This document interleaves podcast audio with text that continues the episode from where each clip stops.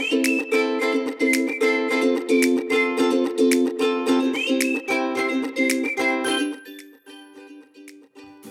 lytter til Privacy League, programmet fra Wired Relations, hvor vi taler om GDPR informationssikkerhed. Jeg hedder Jakob Høgh Larsen, og i dag en optagelse fra en af vores liveudsendelser, hvor vi taler om erstatning, vi taler om konsekvensanalyser og om NIS 2.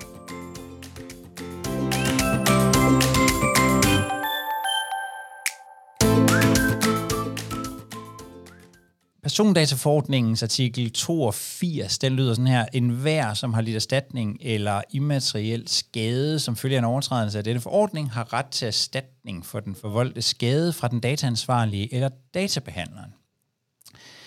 Det fik mig til at tænke på, tænker I erstatning ind i jeres øh, databeskyttelse? Er det, et, øh, er det et argument, vi kan bruge over for ledelsen? Jeg skal nemlig være helt ærlig jeg har ikke i GDPR-sammenhæng tænkt ret meget på øh, erstatning.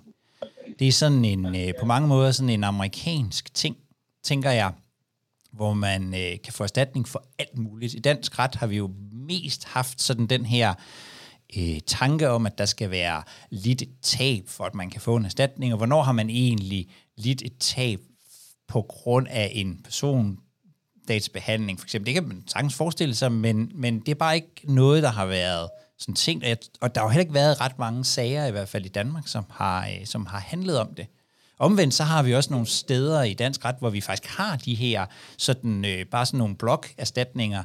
Jeg har selv arbejdet lidt med, med HR. Hvis man ikke får en ansættelseskontrakt, jamen så udløser det en eller anden øh, sum penge, hvis man, hvis man ellers jo øh, klager over det. Så på den måde er der, har vi jo nogle af, nogle af de her øh, ting. Men jeg har simpelthen ikke tænkt ret meget på det i GDPR-sammenhæng, også fordi vi ikke har, måske ikke har set så mange øh, sager. Men så interviewede jeg for nylig øh, professor Henrik Utsen fra øh, Københavns Universitet og stillede ham øh, spørgsmålet, hvad er egentlig mest interessant for sådan en som dig lige nu? Og det overraskede mig lidt, at han svarede erstatning og artikel 82. Fordi han tror, at det her er en bestemmelse, som sådan stille og roligt vil begynde at øh, finde sine øh, grænser, og der vil begynde at komme nogle øh, sager på det, og vi kan sådan begynde at se, hvad er det egentlig for en, for en størrelse, det her. Og så kiggede jeg lidt rundt. For ikke så længe siden, så faldt der en øh, afgørelse i øh, Køln i Tyskland, den handlede om en indsigtsanmodning. Det var en, øh, en kvinde, som, tror jeg nok, det var en kvinde, som, øh, som havde som førte en erstatningssag via en advokat, og så, den, så skiftede hun advokat, og så bad hun om indsigt hos sin tidligere advokat. Og den indsigtsanmodning, den tog øh, ni måneder at øh, behandle, hvilket åbenbart var meget øh, stressende for, øh, for den her kvinde. Og hun fik en, øh, en erstatning på, øh, på 500 euro for, øh, for den her indsigtsanmodning. Det er sådan cirka 3.700 kroner. Og det fik mig sådan til at tænke på, jamen, er det her i virkeligheden, er det endnu en ting, som vi skal forholde os til? Er det endnu en ting, som vi, kan, som vi skal kigge på, når vi kigger på, hvad er egentlig compliance-omkostningerne? Øh, måske er det et værktøj, som, som vi kan, kan bruge i forhold til ledelsesopbakning øh, osv., fordi nu bliver der måske i virkeligheden sat nogle penge på, nogle beløb på, hvad, hvad de her forskellige rettigheder egentlig bør koste, hvis vi, hvis vi bryder dem. Fordi her var jo ikke tale om, her, i, i Køllen-sagen her, der var ikke tale om, øh, om et tab. Det var simpelthen bare, du har ikke, advokat, levet op til øh, den her ret til indsigtsanmodning. Det koster 3-4.000 kroner øh, i det her tilfælde. Og jeg tænker i virkeligheden, at jeg, jeg, jeg ved godt, jeg har sagt det mange gange, så de af jer, der har hørt det før, må, øh, må, hvad hedder det, øh, må bære over med mig, men jeg tror, at, øh, at noget af det, vi skal kunne i, øh, i compliance, et af de værktøjer, vi har til at skabe ledelsesopbakning og forståelse for, for compliance, det er, at vi husker at få beregnet og beregne compliance-omkostningerne ind i, øh, ind i cost-benefit-analyserne, når vi for eksempel kigger på nye systemer. Og nu tænker jeg, at nu er der i virkeligheden fem af de her omkostninger, som vi skal, øh, vi skal regne med. Den første, det er sådan den direkte compliance-omkostning, som i virkeligheden findes i to versioner. Det, der går forud, altså det, det vil sige beskrivelse af behandlingsaktiviteten, en risikoanalyse, øh, vurdering af tredjelandsoverførsel, indgåelse af en databehandleraftale, sådan noget, det er der jo omkostninger øh, ved. Og forhåbentlig får vi så høj en løn alle sammen, så, øh, så omkostningen den også er forholdsvis høj. Så er der de øh, løbende omkostninger her til tilsyn med de her databehandlere. Det kan være, der skal laves nye risikoanalyser, øhm, øh, øh, opdateringer af aftaler, den, den slags. De har alle sammen en pris, og jo tættere vi går på grænsen, sådan må logikken være, jo dyrere bliver det. Altså jo tættere vi er på grænsen for, at det her det er lidt noget rod, så jo, jo mere vil vi være nødt til at føre tilsyn, jo skarpere er vi nødt til at være på analyserne. Måske skal vi have trukket eksperter ind på, på det IT-mæssige, eller det juridiske, eller det forretningsmæssige. Øhm, så jo, jo tættere vi går på, jo dyrere øhm, bliver det. Så det er en omkostning. Den anden omkostning, det er compliance-risikoen.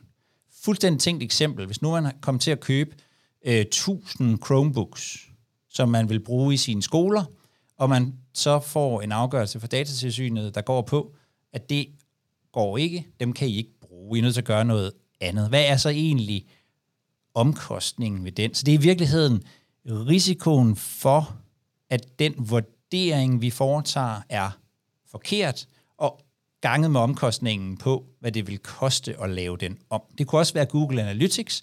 Hvis det lige pludselig bliver forbudt, hvad koster det så at skifte, og hvad er risikoen øh, ved det? Det kan selvfølgelig være svært at regne ud, men logikken må igen være, at jo tættere vi går på grænsen, jo højere bliver øh, compliance-risikoen. Så er der øh, risikoen for, for bøder, altså direkte øh, bøder. Det giver næsten sig selv. I Danmark er de måske ikke den værste øh, risiko. Er faktisk nogen, som indimellem argumenterer for, at det bedre kan betale sig at betale bøder, end det kan rent faktisk at overholde øh, lovgivningen. Det tror jeg, man skal advare en lille smule imod, men, men, øh, men det, øh, vi har ikke øh, tradition for særligt høje øh, bøder i, i Danmark. Så er der som nummer fire øh, omkostningen, når vi har et databrud. Fordi hver gang vi behandler personoplysninger, så har vi jo en risiko for, at de ved et databrud kommer andre i hen. Det koster. IBM er lige kommet med øh, en rapport med en, med en farligt masse interessante tal, som er værd at kigge på øh, i den her sammenhæng. Et af tallene er, at den gennemsnitlige pris per registreret i et databrud altså den gennemsnitlige omkostning til at håndtere det, er 164 dollars, eller 1220 kroner. Og hvis man så øh, lægger tallene sammen, ja, så er det klart, at har man et databrud med 1000 mennesker eller 2000 mennesker, så kan det godt begynde at, at koste, og i virkeligheden er det millioner af kroner, som, som store databrud koster øh, i gennemsnit. Det er jo igen, hvad er risikoen? øh, ganget med den omkostning, det måtte være. Og så er der så kommet til risikoen for at skulle øh, betale erstatning til, øh, til registreret, som man, hvis man har behandlet deres øh, indsigtsanmodning øh, for langsomt, eller man har øh, behandlet deres øh, personoplysninger uden hjemmel, eller, eller hvad det nu øh, kan være. Og der er det altså, at øh, sådan en som Henrik Utsen siger, jamen det er, øh, det er noget, vi kommer til stille og roligt at skal øh, at kigge på øh, over, de, øh, over, den kommende, øh, over den kommende tid. Øhm, og jeg tænker, at den, de her omkostninger, vi har tit talt om det her med, hvordan får vi ledelsen med, hvordan får vi opbakning på det her. Og en af dem er i hvert fald at få synliggjort de her øh, omkostninger, som, øh, som er. Og øh, så det bliver sådan et spændende område, tænker jeg, at holde øje med. Øh, det her med øh, erstatning, og prøve at sige, hvad, hvor kommer det egentlig til at ligge, og hvad betyder det for den måde, vi, vi behandler ting på. Det er klart, at hvis vi, hvis vi ved, at det koster 4.000 kroner at behandle en indsigtsanmodning for langsomt, så kan vi, så kan vi ret hurtigt sætte pris på, øh, at vi rent faktisk er i stand til at lave indsigtsanmodninger mens I lige får lov at, øh, at tænke her, og eventuelt har nogle spørgsmål, så øh, har jeg lige besluttet, Jacob, at du laver en øh, LinkedIn-post, hvor du linker til øh, den her fine rapport fra IBM. Så kan alle nemlig finde den. Ja. Det smider lige et, øh, et link til Jakobs profil. Følger I ikke ham allerede, så kan I gøre det. Øh, og så kommer der et, en post op med øh, linket til IBM-rapporten. Det havde jeg faktisk allerede forberedt. Ja, men det er smukt. Ja. Det er smukt. Øh, Fie, hun har et, øh, et spørgsmål. Fie, du er velkommen. Ja, det er måske ikke så meget spørgsmål, men også lige så meget sådan en bemærkning. Nogle af de her omkostninger, som man jo skal tænke ind, og her i, i starten, når man indgår et nyt system, det kan man har kunne se lidt her også på baggrund af, af Google-sagen, at de her exit-strategier er måske kommet lidt mere frem, og dem skal man måske huske at få lavet lige så snart man egentlig indgår et nyt system. Hvad vil det så koste at komme ud over et andet system? Hvor lang tid tager det? Altså, hvad, hvad, og hvilke omkostninger er der sådan generelt øh, ved det, også i ressourceforbrug og, og alt sådan noget? Så, så, så de omkostninger, for eksempel, når man vi købe alle de her computer, altså hvis vi skal ud af det, hvad kan vi, hvordan kan vi så komme ud af det? Kan vi få nogle penge igen, eller hvad gør vi med de her computer?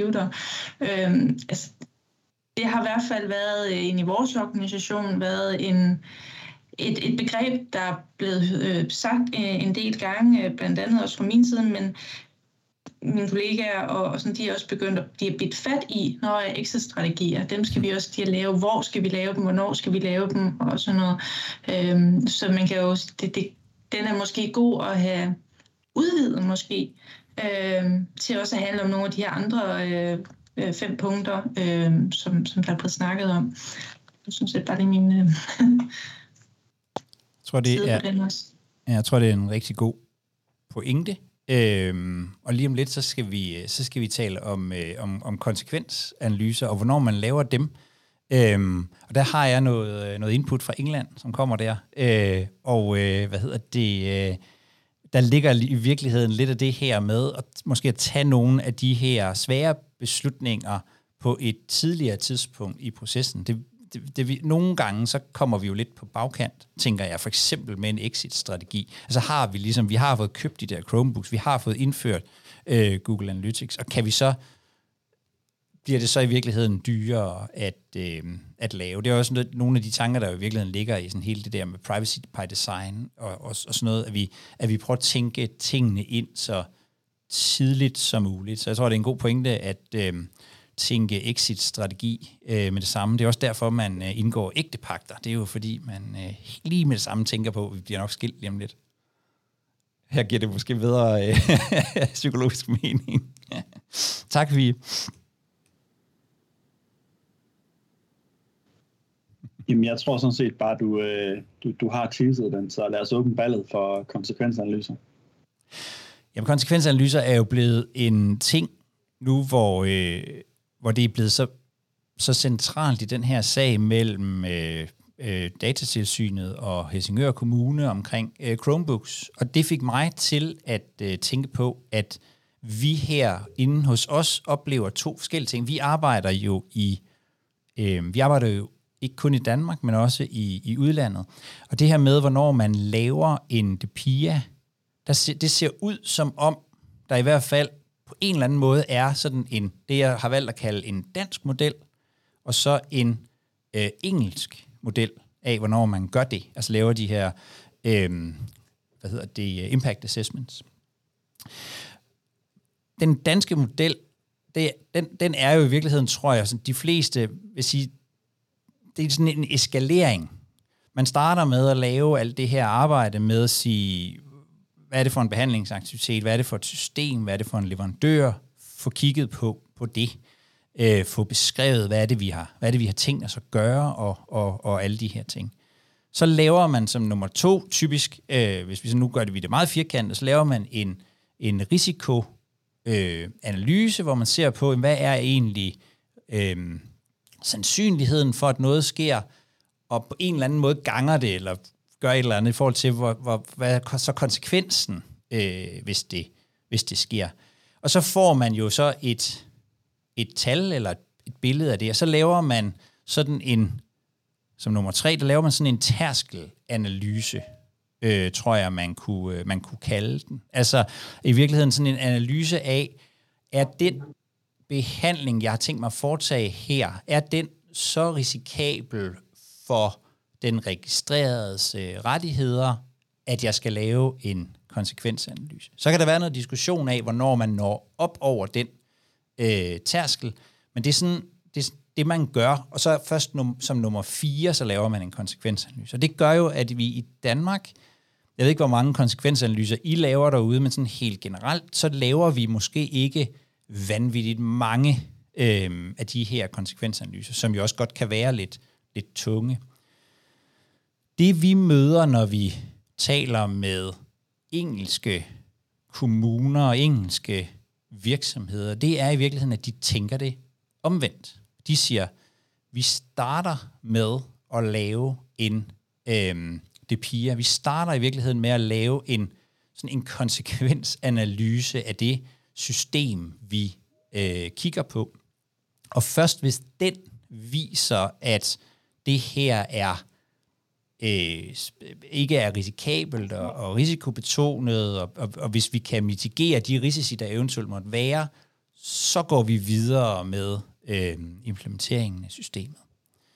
Øhm, og det synes jeg, jeg synes, det er lidt interessant, fordi der, der, der er jo fordele og ulemper, tænker jeg, ved begge dele. Altså, man kan sige, den, den, den danske model, det er jo i virkeligheden, den følger jo meget godt den måde, man måske har tænkt det i persondataforordningen. Der står, at hvis risikoen er høj, så skal man lave den.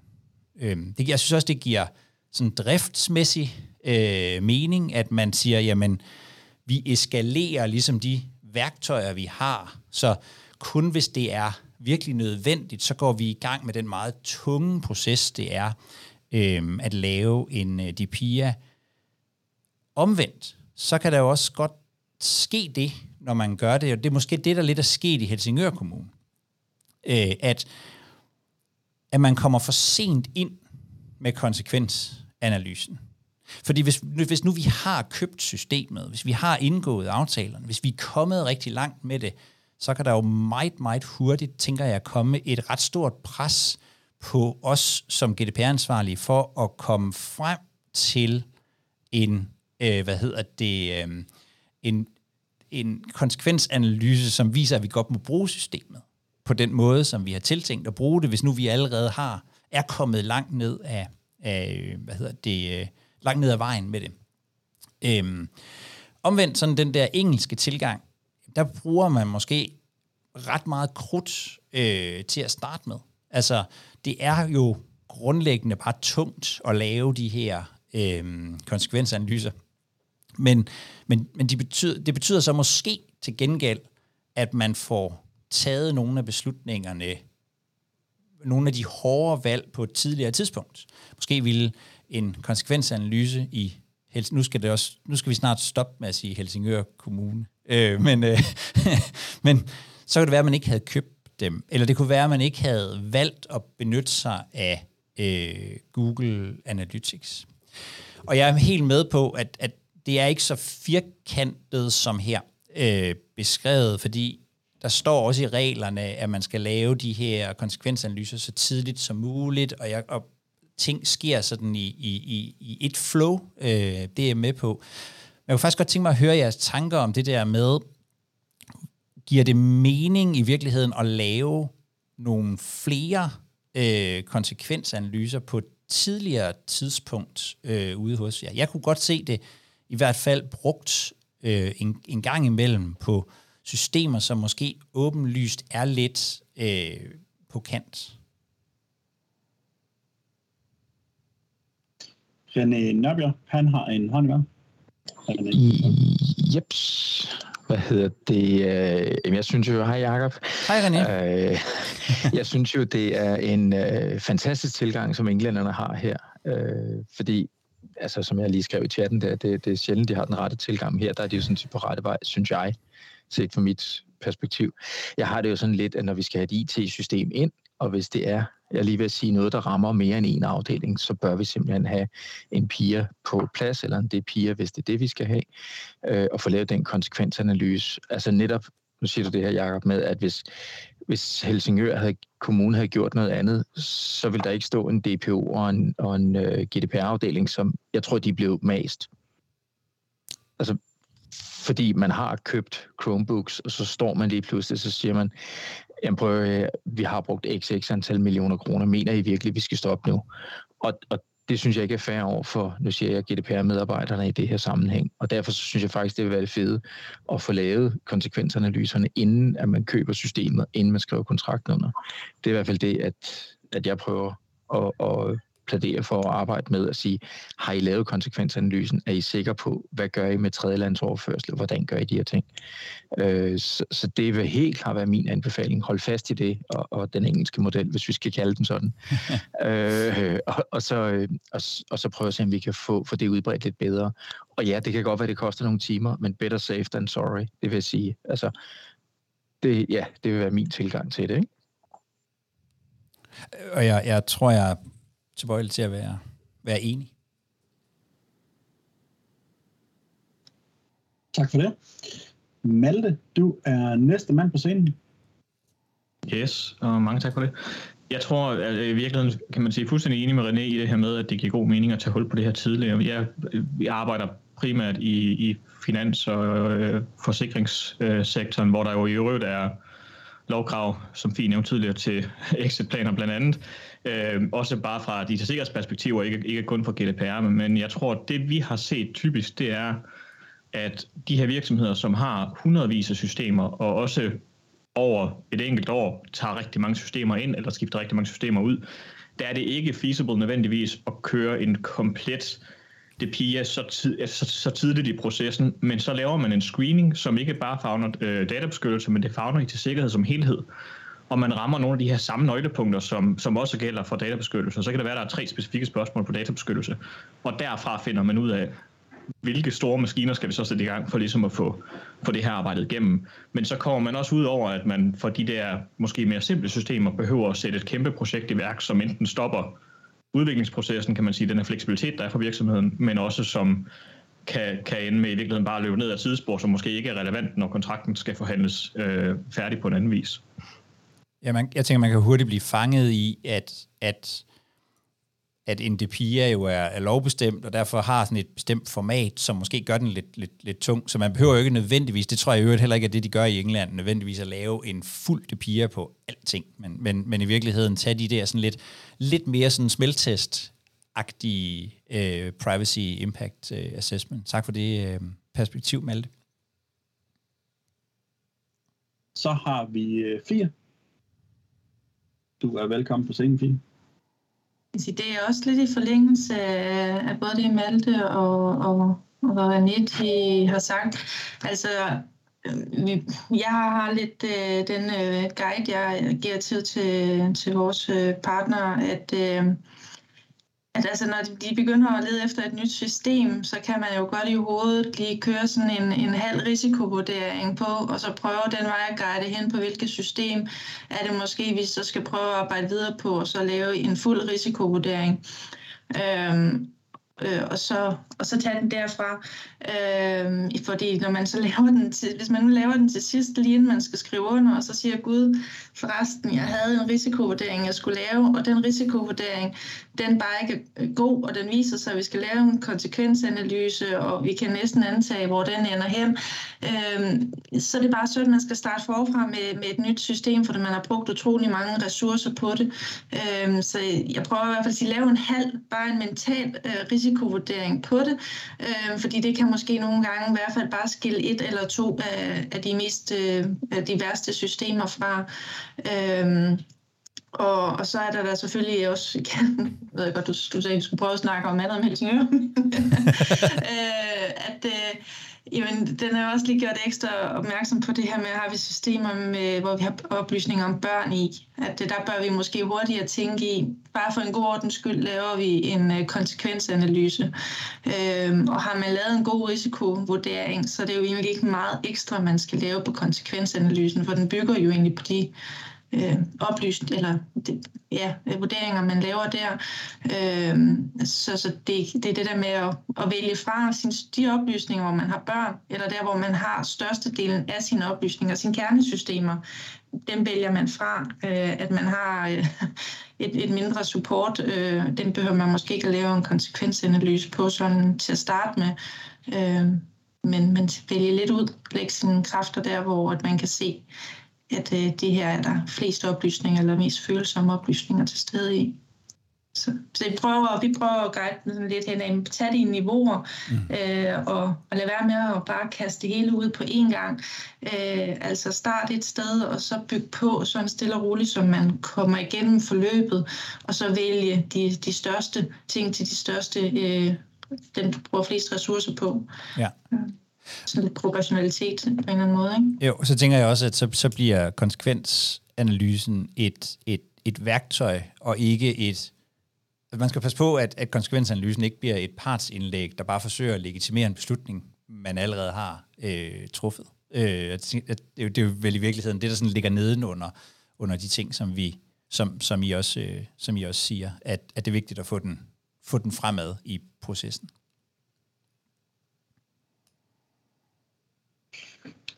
Anne Mette, hun spørger, hvad grænsen for, hvornår I vil vælge at lave en DPIA? Og I er selvfølgelig velkommen til at svare med det i chatten, men jeg kan jo prøve at stille spørgsmål åbent til dig også, Jacob. Selv du kan besvare det. Meget præcist. Jamen, der er vel i virkeligheden den to... Øh, altså, her er der jo så to forskellige vinkler på det. Det ene, det er sådan det juridiske svar. Der tror jeg, at de fleste af os har troet eller forestillet os, at det var, når den samlede... Altså, at, at forpligtelsen indtrådte, når den samlede risiko for den registrerede var høj efter Helsingør-sagen, så ser det måske ud som om, at, øh, hvad hedder det, at datatilsynet mener, at det er, når konsekvensen er høj, også selvom sandsynligheden for den konsekvens ikke er så høj. Det er jo, sådan den, det er jo så den juridiske vurdering. Det, jeg tænker, vi har snakket os frem til her, det er måske at tage inspiration fra, øh, fra den store øh, Depia, og så skubbe det i virkeligheden frem, sådan at vi vel måske mere eller mindre screener øh, sådan de fleste øh, systemer sådan ud fra en konsekvensvurdering øh, øh, helt upfront, tror jeg. Det, det vil være mit sådan umiddelbare bud ud fra det, vi har, øh, har talt om i dag. Så det er klart, at helt fuldstændig uproblematiske systemer, jamen der tager det måske ikke ret lang tid. Øhm, og viser det sig, at de alligevel er lidt problematiske, så er det måske god tid brugt øh, til at starte med. Øhm, og kan jo også i øvrigt i forhold til datatilsynet på et senere tidspunkt, så vil der være nogle overvejelser, som man rent faktisk kan vise dem, at man faktisk har tænkt over øh, det her. Fordi risikoen er jo, at man misser tærskelanalysen. Det er jo det, som sker i, det var det, der skete i Helsingør øh, sagen. De har jo ikke lavet en konsekvensvurdering af de her øh, Chromebooks, fordi de ikke mente, at det var nødvendigt. Og det mener datatilsynet så. Og så er det jo, at konsekvensvurderingen bliver et øh, partsindlæg og ikke et øh, arbejdsredskab. Øh, til gengæld så vil jeg gerne lige læse op, hvad Torben skriver. Hvor længe fandtes hvidvaskningslovgivningen, før direktionerne har taget den alvorligt? Det samme i GDPR, hvor dataansvarliges rolle er blevet udvidet, men ledelsen ikke ansat som relevant. Godt med mærkbare sanktionerne. Øhm, og som en refleksion på den, hvor er det os, og os som værende i det her rum lige nu, øh, som øh, begynder at gå op i, i, øh, i konsekvensanalyser af DPIA og, og har fokus på det, fordi at vi kan se, at der begynder at ske nogle ting i markedet, eller er det også på direktionsniveauet? Og opfølgende dertil, hvad skal der reelt set til, før at det er noget, der bliver jeg mener, det er nu snakker vi meget om Helsingør-sagen. Det er jo ikke en privat virksomhed, der er blevet straffet for det her endnu. Det er jo et sted, hvor at vi er, vi har nogle meget følsomme oplysninger på borgere, øh, så det er måske et nemmere sted at starte. Så hvad skal der til for, at det her ligesom er, er noget, der virkelig kommer frem og, og ja, frem på direktionsgangen? Jeg var, øh, jeg var med til at øh, implementere hvidvask lovgivningen i hvert fald øh, en, en version af den. Den kom jo sådan lidt i bølger øh, i en mindre øh, fondsmælervirksomhed. grundlæggende så er hvidvasklovgivningen jo til for, at man skal prøve at finde dem, der hvidvasker øh, penge, øh, men, eller finansierer terrorisme. Men det, det, der, det, der i hvert fald skete til at starte med de lidt mindre virksomheder, det kan være, at øh, kan være, Malte fra den finansielle sektor også har øh, erfaring med det, men det var, at det blev det her papir, øh, det blev sådan en papirtiger, Altså, det handlede om at få indhentet pas og sådan noget. Det blev sådan den der sådan lidt tick-the-box øh, øvelse, fordi alle de der alle de der sådan grundlæggende kulturelle ting i virksomheden var ikke rigtigt til stede. Altså, øh, hvis, hvis der kom en eller anden mærkelig overførsel fra øh, Schweiz til, øh, til, til en konto op i vores øh, regnskabsafdeling, så var det bare, nå ja, fint, fint, øh, i hvert fald i, i, øh, i starten. Så den, den der fokus på, hvad det rent faktisk var, reglerne skulle, var der ikke rigtigt, men papirmøllen kørte. Det synes jeg ændrede sig over år, og jeg tror, det er lidt af den samme, øh, det er lidt det samme, vi ser nu, at på en eller anden måde, så er konsekvensanalysen, det er sådan en, det er lidt en papirting. Øh, den skal have et vist omfang for at give, give mening, men i virkeligheden bør det jo være et, et redskab til at sikre, at vi, øh, at vi får øh, god øh, Øh, databeskyttelse i vores, øh, i vores systemer, og ikke bare for at kunne øh, dokumentere øh, ting. Og der tror jeg, at det tror jeg, at direktionerne i, om ikke andet, så da da, da Danske Bank kom i, kom i fedtefad, det tror jeg, at direktionerne rundt omkring i, i den finansielle sektor, de har fanget det der med, med hvidvask, at det handler ikke kun om at indhente folks pas længere, øh, men også om alt muligt andet. Øhm, og der tror jeg bestemt ikke, vi er endnu på, øh, på, på databeskyttelsesområdet, men, men man kunne håbe, at vi kommer det. Jeg tror i virkeligheden, tror ikke, det er så meget måske er sanktioner, som det er, som det er sådan nogle sager, som øh, Helsingør Kommune og og andre, som, som og det er selvfølgelig også, det bliver selvfølgelig en sag, fordi der er en sanktion. Men jeg, men jeg tror, det er det, der skal, jeg tror, det er det, der skal til for at flytte, øh, for at flytte fokus i, øh, også i direktionerne. Det, det, det er i hvert fald mit øh, bud, at det der, det, der for alvor flyttede, det, det var, at der var nogen, som, som kom i fedtefadet øh, øh, på den overskrift, der så var øh, hvidvask i det her tilfælde. Men det er en meget god sammenligning, tror jeg. Jeg har så et lønligt håb om, at vi ikke får helt lige så mange regler, trods alt på databeskyttelsesområdet, som vi har på det finansielle område. Fordi det var, øh, jeg sad der på et tidspunkt, hvor øh, der kom en øh, ny stor lovgivning cirka hver 6. måned. Det var, øh, det var voldsomt. Lad os, øh, lad os have videre. Og øh, lidt ligesom vi har været en lille smule ind på, så hopper vi over i noget Network and Information Security 2, eller mere mundtligt, NIS 2. Ja, øh, hvad hedder det? Øh, jeg har nogle irske øh, venner, som, øh, som har sådan noget, de, de plejer at sige. De plejer at sige, at øh, øh, avoid the St. Patrick's Day rush, get drunk today. Øh, altså øh, undgå køen på øh, St. Patrick's øh, aften, blive fuld med det samme. Og det er sådan lidt der, jeg tror, vi er ved at være nu med, øh, med NIS 2. Og grunden til, at jeg tager det op i dag, det er, at for nogle måneder siden, i slutningen af april, der, havde jeg, der lavede jeg en podcast med øh, Emil Bisgaard, som er partner i Kammeradvokaten, øh, og, og har, øh, har NIS 2 som sit øh, ansvarsområde der. Og der sagde han, klap hesten, vent den postgang, reglerne er ikke engang vedtaget endnu, det skal nok gå. God sommerferie. Så noget i den stil. Og her til formiddag har jeg haft en snak med ham igen, Øhm, og nu begynder det at nærme sig, at øh, dem, som bliver omfattet af NIS 2, skal have, have kigget på det.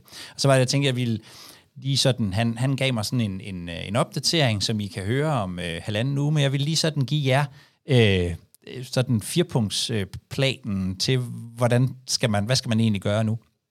Og for det første, så skal man jo have fundet ud af, om man er omfattet af NIS 2. Og lige om lidt, så poster øh, så poster Søren et link til vores øh, hjemmeside, hvor man, øh, hvor man kan få en fornemmelse af det.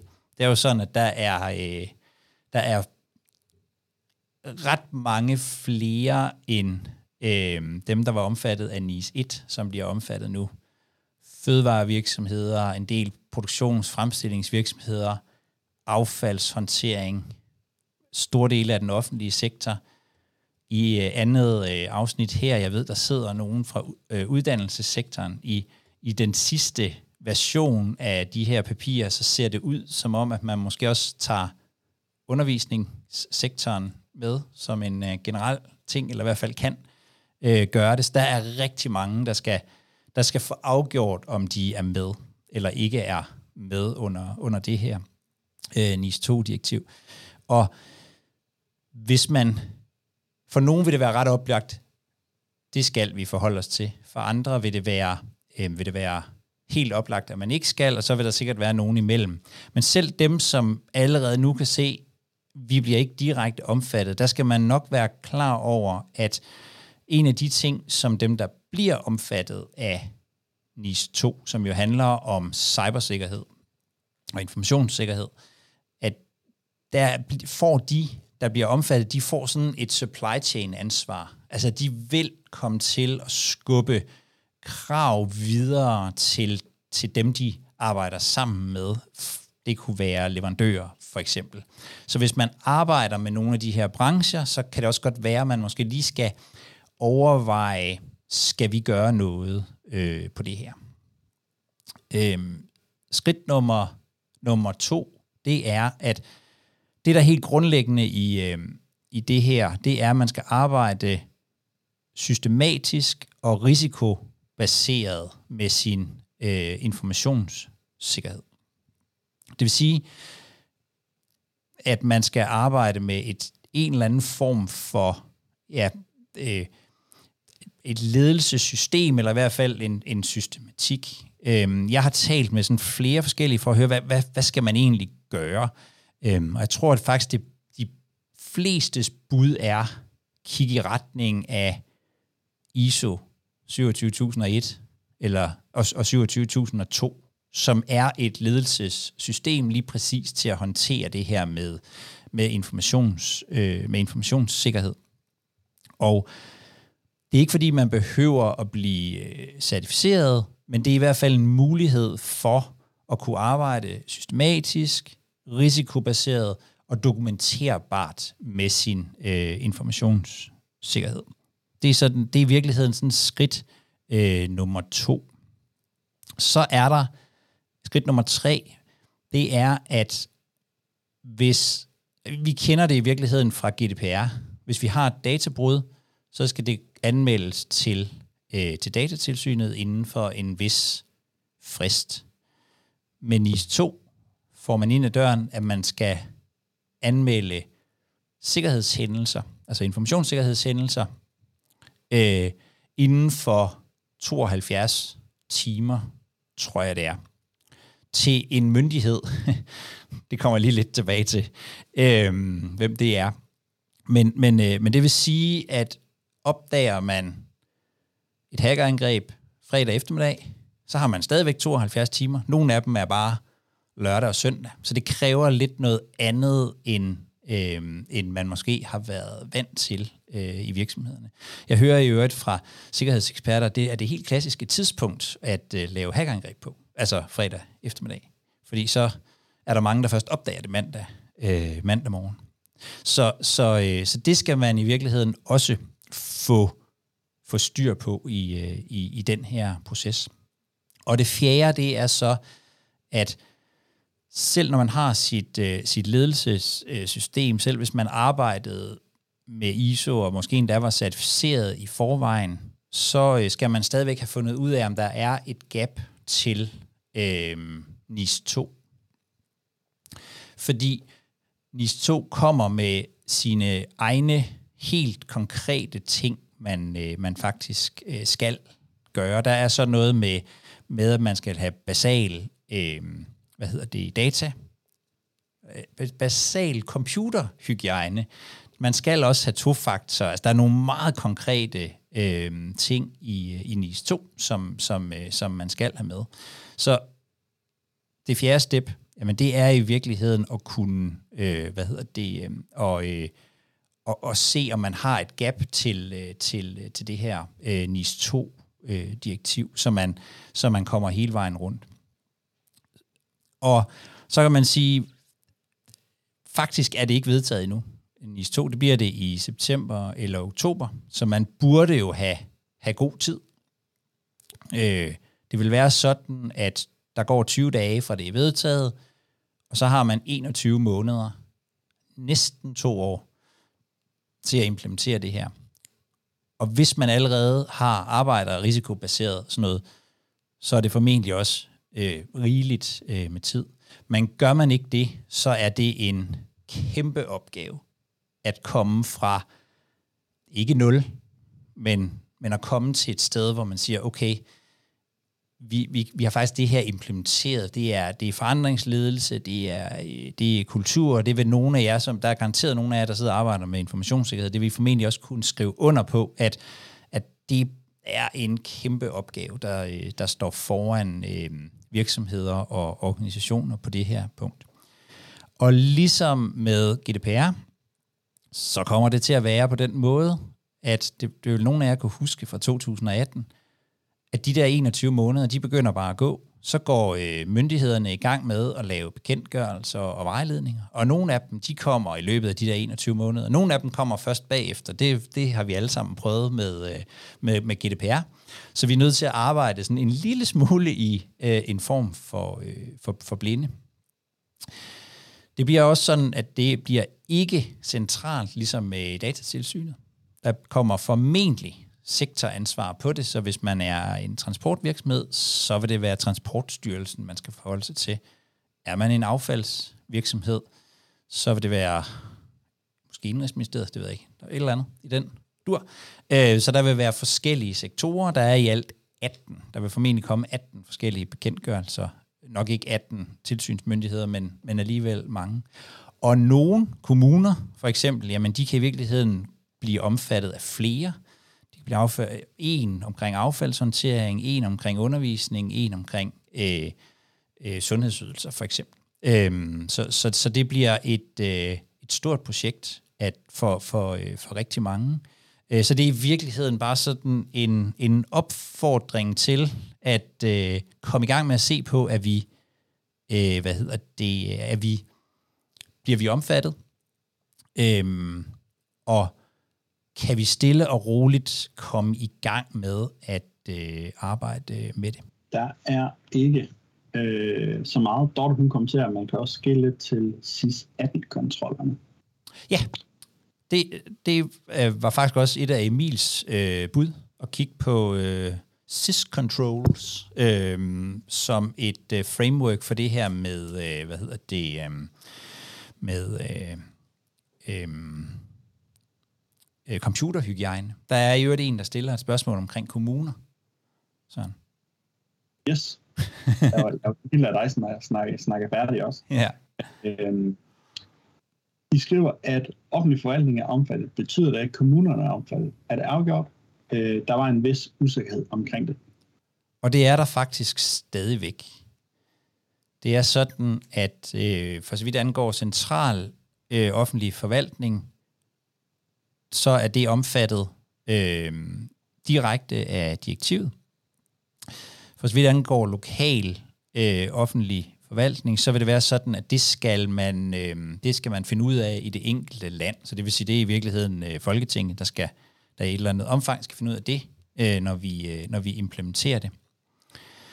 Det man kan sige om kommuner, det er, at de fleste kommuner vil hvis ikke de bliver omfattet som kommune, så vil de være omfattet, fordi de laver noget, som arbejder ind i øh, de her ting. Det kan være affaldshåndtering eller sundhedsydelser og den slags. Øhm, og alt efter hvor store man er på det, der er nogle, man skal være et vist antal medarbejdere, så, så, så vil man faktisk kunne blive omfattet på de her enkelte steder, selvom kommuner skulle blive øh, friholdt. Og derfor ved jeg faktisk også, at der er en del, når jeg taler med kommuner, så er der faktisk mange af dem, som, øh, som, som siger, måske at det ville det i virkeligheden være nemmere, hvis vi bare bliver, øh, hvis vi bare bliver omfattet af, af direktivet øh, direkte. Men, men, øh, men kommuner er ikke nødvendigvis omfattet. Det er undervisningssektoren heller ikke. Den skal man også tage stilling til øh, nationalt. Alright, vi har øh, Annette med en hånd i. Annette, du er på. Mange tak. Øh, jeg tænker på, når du øh, præsenterer NIS 2, og jeg, jeg har faktisk dykket pænt ned i den og ser omkring det her risikobaseret tilgang. Og det er jo risiko øh, i forhold til, til samfundet, hvor nu sidder vi og nørder rundt i, i GDPR, hvor det er risikoen for det enkelte individ. Men når jeg ser på de her minimumsforanstaltninger, du skal implementere, og det er jo ligegyldigt så, om du er væsentlig eller vigtig øh, tjenesteleverandør, så, så kræver der jo to-faktor-autentifikation. Mm. Og, og der bruger mange af os jo noget Microsoft, og Azure og sådan noget. Og i den her forbindelse tænker jeg, og rigtig mange har et eller andet med overførsel til tredje land. Så tænker jeg bare, hvad begynder så at få forrang her?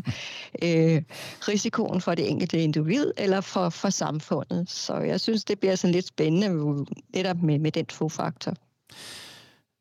Ja, i virkeligheden, så du, du har ret nu har vi vel, i de fleste af de virksomheder, som bliver omfattet af, af NIS 2, de vil faktisk kunne, skulle foretage tre former for risikovurdering. Under GDPR skal de foretage risikovurdering for den registrerede rettigheder, og så har de noget informationssikkerhed, som handler om, øh, om virksomhedens risici øh, og afdækning af dem. Og så skal man faktisk også, det har der været noget øh, sådan en diskussion om, men det skulle være ret klart af det seneste udkast, så skal man faktisk også foretage en samfundsmæssig øh, vurdering af risiko. Altså, hvis, hvis vi, Arla, hvis nu man er Arla, hvad, hvad, hvad vil den samfundsmæssige konsekvens være af, at vi for eksempel ikke kan levere øh, mælk og, og ost? Så man skal også en, en samfundsmæssig øh, risiko skal man faktisk også øh, vurdere. Og de der tre risici, de kan jo netop komme, altså, de kan jo komme på kryds og tværs af hinanden, og det at afdække den ene kan komme på tværs af den anden. Sådan noget. Så, så, øh, så det bliver helt klart en, øh, det bliver en stor, tror jeg, det, jeg tror, det bliver en stor opgave ude i virksomhederne. Bare det at, at skulle arbejde med, altså hvor mange af os har som virksomheder prøvet at skulle arbejde med samfundsmæssig risiko. Det er jo nok, altså forsyningssektoren har jo formentlig men, men, men der er nok ikke ret mange andre, som, som reelt har arbejdet. Måske nogle af de store øh, finansielle og sådan noget. Men, men, men de fleste af os arbejder jo ikke med samfundsmæssige risici. Vi tænker primært på vores egen øh, virksomhed, når vi tænker på risiko. Perfekt. Og øh, så bliver det også en rigtig Privacy League live i dag. For Mads, han har en hånd i mig. tak for det. Jeg troede ikke, du var her, Mads. Jo, jo, jo, jo. Jeg sad bare og lyttede i åben, øh, åben kontorform. Øh, jeg, jeg kom jo for skade og øh, lad være med at holde min mund. Øh, det gør jeg sjældent. Men øh, kastede øh, glad øh, D-mærket ud som et åbent spørgsmål og sige, at det, øh, er det en vej at gå? Øh, jeg har sådan det perspektiv, Danmark øh, det består af 80 procent øh, SMV'er. Jeg tror ikke øh, nødvendigvis alle de er klar til at fordøje en omgang ISO 27001 og 2 og de vil nok også blive vældig afmægtige. Nu siger jeg ikke øh, noget så meget om, hvor vi selv, hvor vi selv er, men af samme årsag kigger vi også på D-mærket.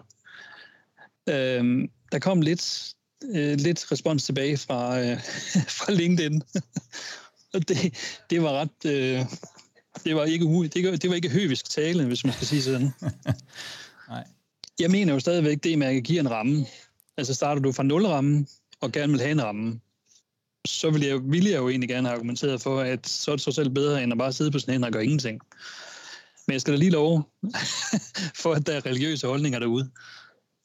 Er, er der nogen, er, er der nogen her også, øh, eller jer, der kender til D-mærket? Den er ny, klart. Øh, den bliver promoveret relativt massivt, i hvert fald på LinkedIn, og muligvis også andre steder.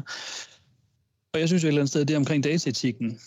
Det er der altså ikke nogen af de andre, der tager, øh, hvem siger, der, der tager op og gør noget ved. Og det har så selv også en, det har også en plads, øh, en stigende plads, muligvis ikke i NIS 2, men ja, jeg søger lidt øh, noget sparringsrespons på, hvad fanden det her D-mærke kan bruges til.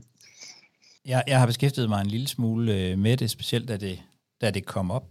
Øhm, og det de jo også i virkeligheden selv siger, det er, jamen, det her er jo ikke, det er jo ikke en ISO. Det er ikke en ISO-certificering. Øhm, men hvis alternativet er ikke at gøre noget, så bringer det alligevel en øh, måde at tænke på ind i virksomheden, og en systematik ind i, i virksomheden. Og det er i virkeligheden også det, som, som NIS 2 lægger op til, det er, det er ikke nødvendigvis, altså man behøver ikke at, at, at bruge ISO som, som rammeværktøj, man skal bare af, man skal arbejde øh, risikobaseret. Øh, og, og i det mærke ligger der jo en hel masse værktøjer.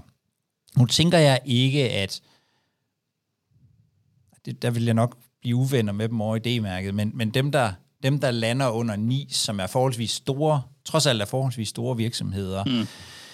det, det er måske ikke D-mærket, der er, men, men for andre, som vil i gang med deres uh, informationssikkerhed, jeg, jeg kan også godt se, hvad det er folk, de synes om uh, D-mærket, når de er øh, ISO-folk og, og, og, og sådan noget, så, så synes de, det er øh, let benet. Men, men, øh, men hvis alternativet er, at man ikke gør noget, så, så tror jeg faktisk, at, at D-mærket kan være med til for det første at gøre noget helt grundlæggende øh, øh, sikkerhedsmæssigt for, for virksomheden for det første, men i virkeligheden også få gang i en proces, hvor, hvor næste skridt, det siger de også, det kan, det kan jo så sagtens være at arbejde videre med, med noget, der minder om øh, ISO eller, eller noget andet. Så, så jeg, ja, men jeg er måske heller ikke helt så religiøs omkring det, som, øh, som dem, du har talt med, Mads. Men det, det er sjovt det hele. Jeg talte med D-mærket, og de henviser mig faktisk til en mapning, de laver inde på deres, det ligger som bilag eller som dokument inde hos dem. De ja. laver en mapning op imod rammeværker og andre rammeværker, eksempelvis GDPR og NIST. Øh, og jeg spørger dem med, hvad så er NIST 2? Øh, og jeg får ikke en, en, en, et håndslag på, at de læner sig op af det. Men det var på deres radar at lægge sig op af det, og det synes jeg jo et eller andet sted som en SMV ja. øh, er relevant. Øh, også at sige til min bestyrelse, okay, vi skal gå fra fra et eller andet, og så i retning af lyset. Og, så, så det her, det var muligvis noget lys, vi kunne forholde os til. Og specielt tænker jeg, hvis man, hvis man netop arbejder op imod nogle virksomheder, som, som ligger i NIS 2, så, så vil der blive skubbet noget ned. Der, der kan jeg godt, jeg kunne, jeg kunne godt forestille mig, sådan noget som D-mærket, i hvert fald ikke bringer en længere fra at kunne øh, levere til en NIS 2 virksomhed. Tak for det, Mads. Malte, du har også en hånd i vejret. Du er på noget. Yes, jeg havde egentlig en, øh, en kommentar til, til det tidligere, du, du talte omkring med, med NIS 2 og, og samfundsmæssig risikovurdering, fordi du også øh, lidt parallelt med NIS 2, øh, som jo følger, kommer til at følge som det specialist til DORA for eksempel i, i finanssektoren igen, øh, der har du jo også krav i virkeligheden om, meget af det der samfundsmæssige risikovurdering, det ligger også i noget indrapportering til nogle kompetente myndigheder, der så skal foretage den samfundsmæssige risikovurdering for øh, koncentrationsrisici for eksempel, og den slags. Mm. Så der er, jo, der er jo måske i virkeligheden øh, tre en halv elementer i det, at, at du også bidrager til en større samfundsmæssig risikovurdering, end den du selv skal kunne producere internt. Øh, så synes jeg faktisk, det var en rigtig interessant øh, dialog, der lige var med, med Mads. Nu ved jeg ikke lige, hvor Mads han er fra, øh, almindeligvis, men jeg tror, øh, i forhold til rammeværker, vi, vi, laver, vi arbejder med riskovurderinger øh, i SI, så vi arbejder med mange af de her rammeværk her. Der er ikke nogen silverbådet. Du, du finder ikke et rammeværk, der, der fagner det hele, eller der, der kan passe ind i alle de nye lovgivninger osv., der kommer. Jeg tror, du er nødt til at plukke og tage det, du synes er interessant. Ingen tvivl om, at D-mærket er en rigtig god start for rigtig mange SMV'er, som ikke har noget, eller som vil have et eller andet at læne sig op af. Men, men jeg tror, som du også var inde på, Jacob, det, det bliver nok utopi at forestille sig, at, at man bare kan læne sig op af det mærke og så sige, jamen, så er vi compliant i forhold til GDPR, eller hvad det måtte være. Altså det, og hver gang der kommer noget nys, NIS 2 for eksempel, så vil du skulle ind og forholde dig til at sige, er der nogle flere ting, vi skal bygge på det her rammeværk, eller skal vi tage et rammeværk og så prøve at proppe det ind i vores egen model, eller hvordan vil vi lige gøre det? Øh, og det kræver selvfølgelig, at man har en vis modenhed til det øh, på, på forhånd, men det tror jeg er, man skal passe på med at tage den der, der siger, åh, skal vi ikke skifte til det nye spændende sjov herover? Mm. Fordi med al sandsynlighed jo, så skifter du tre komponenter ud, som, som i virkeligheden var rigtig gode for dig, med, med en anden komponent herover, som du synes, den virker mere moderne og mere sej, men så har du måske smidt, smidt fire andre ting ud på, i, i samme proces, kan man sige. Øh, ISO 27002 uh, er heller ikke perfekt by, by no measure. Øh, altså det er, man skal ud og, og, og plukke lidt, når der kommer de her lovgivningsmæssige rammer, tænker jeg. Ja. Og, og jeg tænker, at øh, to ting i virkeligheden. Det første, det er det, er det der med, med, med, med med, med D-mærket. Jeg tror, jeg tror, det er en virkelig god måde at starte på. Der var nogen, der, der spurgte mig på et tidspunkt, og derfor så, så øh, sendte jeg spørgsmålet videre til, til datatilsynet, og de kunne jo ganske rigtigt sige, at, at, at D-mærket kunne i hvert fald ikke bruges som tilsyn med, øh, med databehandlere. Altså, så der, der er ikke sådan en en-til-en på, på, på GDPR. Det er der nok heller ikke på NIS 2, men det er i hvert fald en måde at starte på. Det er det ene.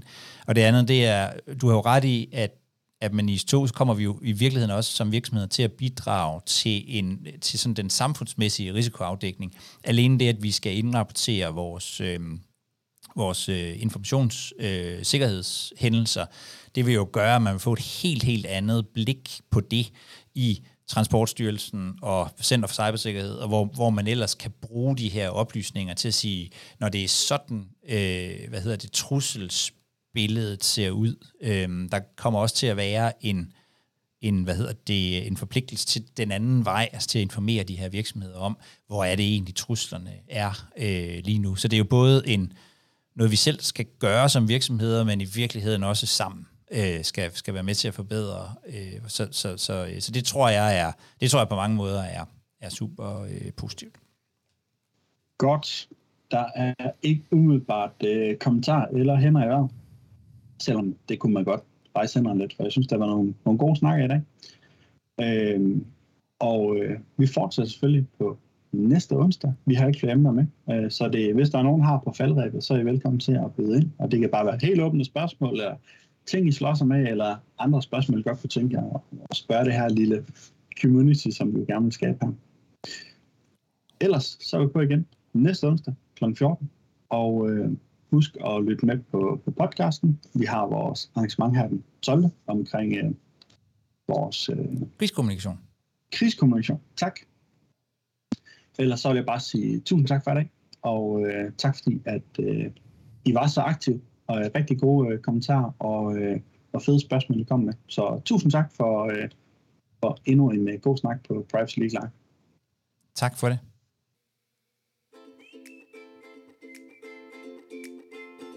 Du har lyttet til Privacy League, programmet fra Wired Relations, hvor vi taler om GDPR-informationssikkerhed. Og hvis du gerne vil være med til en af de her live-udsendelser, eller flere af dem, så er du meget velkommen. Det du skal gøre, det er at gå ind på wiredrelations.com-pl, og så melder du dig til, og så får du en øh, invitation, og så dukker du op, når du har tid, lyst og lejlighed. Vi mødes fast en gang om ugen. Og så forsøger vi jo at fortsætte nogle af de her diskussioner, og det gør vi på min øh, LinkedIn-profil. Så find mig, Jakob Hødt Larsen, og øh, følg mig, så, øh, så, kan du, øh, så kan du også være med i, øh, i diskussionerne der. Jeg håber, at vi ses derude.